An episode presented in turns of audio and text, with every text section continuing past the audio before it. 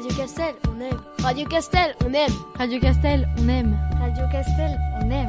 Radio Castel, on aime. Radio Castel, on aime. Radio Castel, on aime. Radio Castel, on aime. Radio Castel, on aime. Radio Castel, on aime. Radio Castel, on aime. Radio Castel, on aime.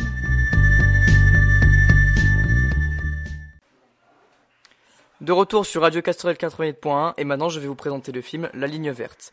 En 1935, Paul Edcombe est gardien du bloc E, surnommé la Ligne Verte, celui des condamnés à la chaise électrique du pénitencier de Cold Mountain. Un jour, un nouveau détenu arrive, il s'agit de John Coffey, condamné pour le viol et le meurtre de deux fillettes. Cependant, ces faits offrent un contraste très troublant avec la douceur et la gentillesse de John qui est, semble-t-il, doté de pouvoirs surnaturels. De leur côté, à part le jeune et cynique Percy Wetmore, Edgecombe et son équipe doutent que John soit coupable. Dans le bloc E, Paul Edgecombe dirige, il tient à ce que les prisonniers jouissent malgré tout un environnement paisible et humain. Percy, nouveau gardien sous les ordres de Paul, perturbe cette, cette, organisation bien huilée, notamment par la perversité dont il fait preuve envers les détenus. Hal, ami intime de Paul, lui apprend que sa femme a une tumeur cérébrale. Paul souffre quant à lui d'une infection urinaire. Un jour, John le soigne d'une manière miraculeuse. Il l'empoigne et pose sa main sur l'endroit atteint, puis recrache le mal sous forme de particules noires. Un prisonnier, Édouard Delacroix, se lie d'amitié avec une souris qu'il nomme Mr. Jingle. Percy profite de la première occasion qui s'offre à lui pour écraser sauvagement le malheureux compagnon de Ed, mais John le ressuscite. Paul et son équipe vont chercher un prisonnier particulièrement dangereux, William Warson. Quand ils le prennent en charge, Warson semble complètement anéanti, probablement drogué à une forte dose de calmant, en réalité il simule. Et en arrivant dans le bloc E, il se jette sournoisement sur un gardien pour l'étrangler. Alors que Percy pourrait maîtriser William Warson, il ne fait rien. Heureusement, les autres gardiens font preuve de plus de sang-froid et, réussissent finalement à délivrer leur collègue et à maîtriser le nouveau venu. Warson attrape Percy, profitant que celui passe trop près des barreaux de sa cellule. Percy vient de brutaliser une nouvelle fois Ed et a tellement peur qu'il en mouille son pantalon pour le regard, sous le regard éberlué de ses collègues. Paul intervient. Lors de l'exécution de Delacroix, Percy prend les commandes. Poussé par sa méchanceté perverse, il, s'abstient de mouiller l'éponge que l'on pose habituellement sur les crânes des condamnés afin que la décharge électrique aille directement au cerveau et le tue le plus rapidement possible. Delacroix meurt finalement carbonisé. La maladie de, de, la femme de Hal mettant en péril de plus en plus sévèrement sa vie, Paul a l'idée d'utiliser le pouvoir de John pour la soigner. Paul, aidé par ses collègues qu'il a convaincus de l'innocence de Kofi, entreprend alors d'emmener John, au chevet de la femme de Hal. John guérit Melinda Morris, mais cette fois, il ne recrache pas le mal. En effet, en effet, le contact William Warson a attrapé John par le bras et ce contact a permis à Kofi d'avoir la révélation suivante. Warson est coupable du, double viol et assassinat pour lequel John a été condamné. Ayant conservé en lui le mal de la femme de, de Hal Morris, John le transmet alors à Percy, prenant ainsi le contrôle sur lui. Percy abat sauvagement William Warson. Paul ne peut se résoudre à l'idée d'exécuter John. Il est tenté par l'idée du jugement dernier. La veille de son exécution, Paul et ses collègues demandent donc à John s'il veut qu'il le fasse évader, mais John refuse. Sur la chaise électrique, John refuse la cagoule que l'on pose sur la tête des exécutés. Il a toujours peur du noir. Paul accepte sa dernière volonté et lui serre une dernière fois la main. Paul et ses collègues du bloc E n'accepteront plus jamais de tenir le rôle de bourreau. Paul et Brutus demandent leur mutation dans une maison pour jeunes délinquants, préférant dorénavant éduquer les enfants plutôt que d'avoir à les, exécuter une fois devenus criminels. Paul a 108 ans et en excellente santé. Il vit dans une maison de retraite au nom de, de Pines, Georgia. Un jour, Paul décide de lui faire une surprise. De lui faire une surprise. Il lui montre Mr. Jingle, qui alors qui a alors environ 80 ans. Il était encore vivant et niché dans une boîte à cigares. Je vous laisse maintenant avec euh, la chanson de Big Flo et Olé, Dommage.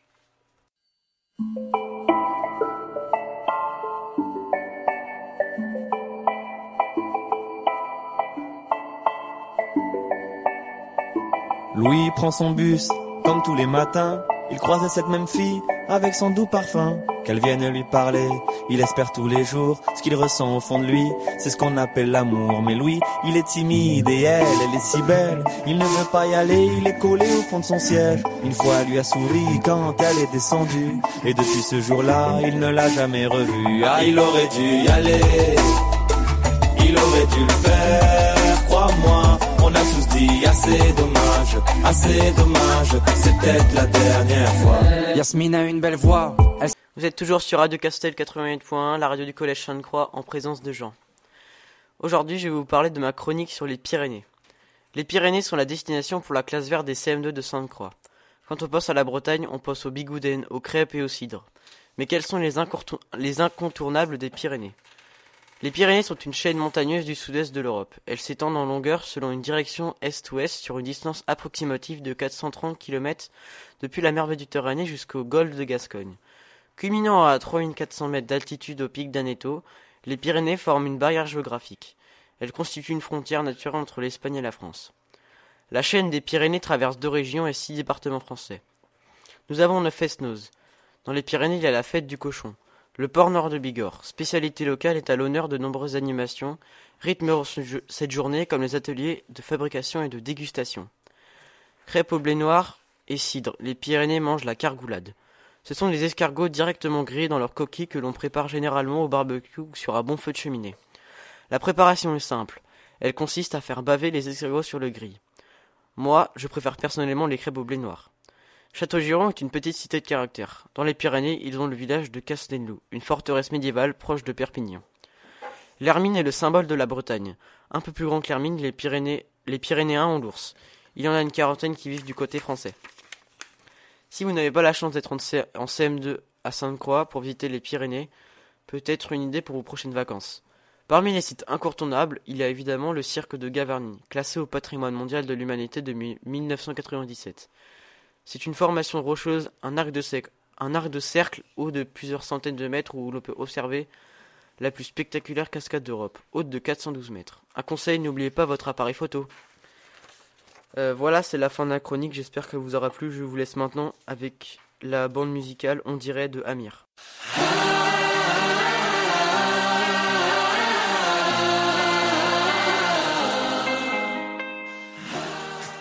Bonjour, c'est de nouveau Rosalie à l'antenne, donc je vais vous parler du bilan euh, de cette rentrée scolaire. Donc à la rentrée 2018, les écoles et établissements de l'Académie de Rennes devaient accueillir 615 560 élèves, soit un effectif en baisse de 3 858 élèves dans le public et le privé par rapport à 2017. Cette rentrée 2018 est marquée par une baisse des effectifs, que ce soit en maternelle ou en élémentaire. Cette diminution est amorcée depuis plusieurs années et touche les établissements publics comme privés. Le collectif Citoyen Handicap affirme que 750 signalements ont été effectués par de familles sans, pardon, sans auxiliaire de vie scolaire, donc des AVS, par leurs enfants en situation de handicap lors de cette rentrée scolaire. Le ministère de l'Éducation nationale se veut rassurant et certifie que ces cas vont être très vite réglés. Le ministère de l'Éducation nationale tente de désamorcer la polémique en confirmant que sur les 150 000 enfants qui ont besoin euh, d'AVS, certains n'en ont pas encore, mais que tout cela sera très rapidement résolu. Voilà, ma chronique est terminée. Je vous laisse maintenant avec Lisa qui va vous parler de la naissance de la Tour Eiffel. Vous êtes toujours avec Lisa sur Radio Castel et je vais vous présenter la vie de la Tour Eiffel. L'invention de la Tour Eiffel. Le projet d'une tour de 300 mètres est né à l'occasion de la préparation de l'exposition universelle de 19- 1889. L'objet de concours lancé lors d'une exposition est d'étudier la possibilité d'élever sur le champ de Mars une tour de fer à base carrée de 125 mètres de côté et de 300 mètres de hauteur. Choisi parmi 107 projets, ce- c'est celui de Gustave Eiffel, entrepreneur Maurice Koechlin et Émile Nouglier, euh, ingénieur et Stéphane euh, Sauvestre, architecte et reconnu et retenu. Les deux principaux ingénieurs de l'entreprise Eiffel, Émile Nouguier et Maurice Koechlin, ont l'idée en juin 1884 d'une tour très haute conçue comme un grand pylône formé de quatre poutres en trélisse écartées à la base en rejoignant au sommet, Li- liées entre elles par des poutres métalliques disposées à intervalles réguliers.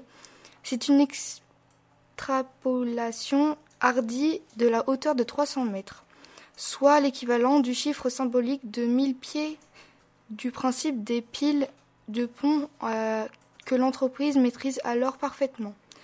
Eiffel en prend le 18 septembre 1884 un brevet pour une disposition nouvelle permanente euh, de construire des piles de pylônes métalliques de hauteur pouvant, dépasser 300 mètres.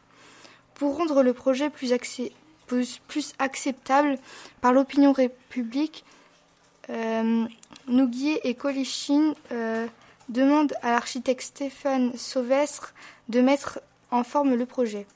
Construction. Le montage des piles commence le 1er juillet 1887 pour s'achever le 21 mois plus tard.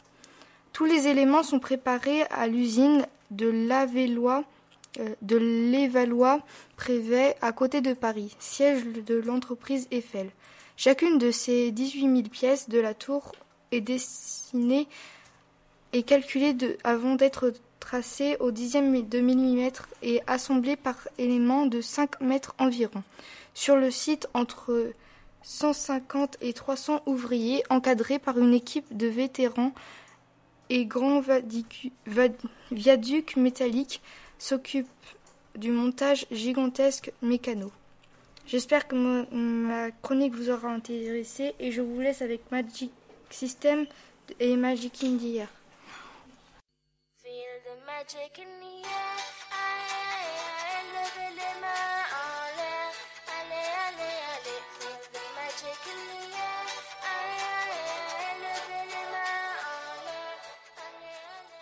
Bonjour, ici Jade et maintenant je vais vous faire le top 5 des sports les plus pratiqués.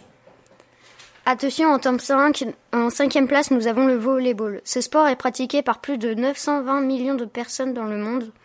Il peut se pratiquer en salle ou en plage. C'est l'un des sports les plus exigeants physiquement. Le sport en quatrième, en quatrième place est le tennis. Pratiquement, euh, pratiqué simple, principalement en Europe, c'est un sport comptant plus d'un milliard de pratiquants.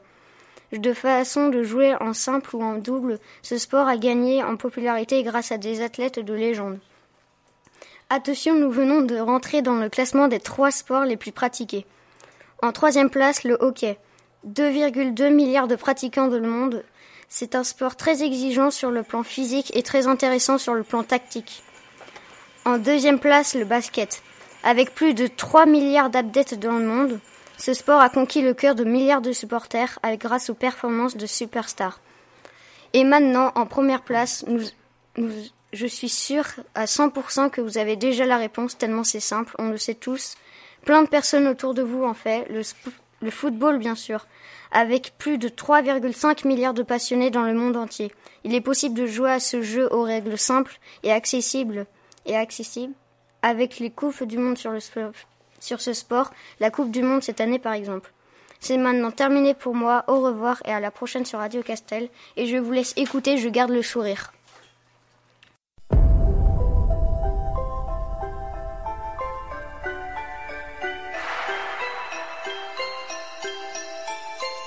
Depuis je garde le sourire.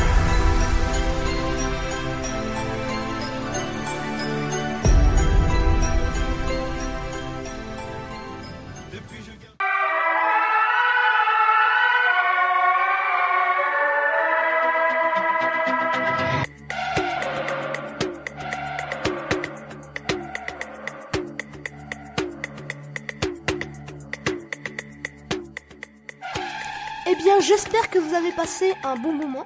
Sur Radio Castel 88.1 en pays de Château-Giron. C'est déjà fini, mais on se retrouve la semaine prochaine. Pour une nouvelle émission à partir de 17h.